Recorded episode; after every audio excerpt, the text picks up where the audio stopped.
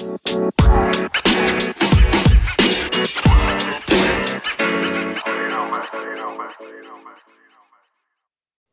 is Dr. David Shine, and welcome to Business Law 101.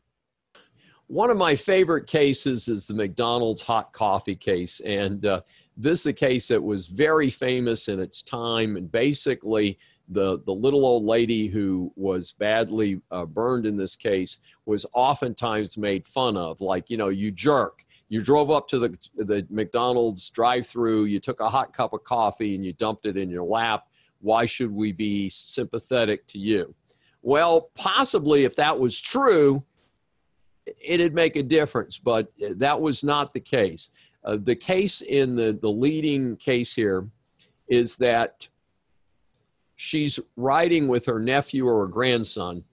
She's the passenger, he's driving. They want a cup of coffee, swing into the drive through, get a cup of coffee, sugar and cream or whatever. The, the grandson then p- pulls to the side of the driveway to give grandma a chance to put the stuff in the coffee. She sits the coffee on the deck of the glove compartment. Uh, older cars used to have a flat deck to be actually a utilitarian item. I had a couple little rings for it, stuff like that. So she puts it on the, the lid of the glove compartment and takes the lid off in order to add sugar and creamer. The coffee cup at this point collapses, dumps into her lap, and badly burns her groin area. Now, think about this.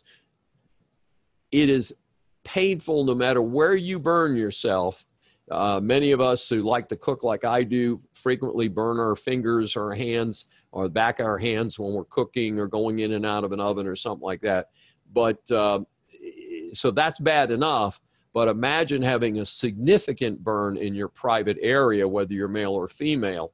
And so it, it, was a significant injury, and it was due to the poor construction of the McDonald's coffee cup.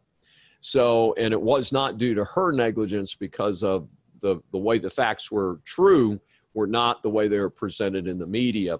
So, the legal aspect of this involves almost this privity issue that we were talking about a minute ago because they went after the individual franchise, but they also sued the McDonald's Corporation.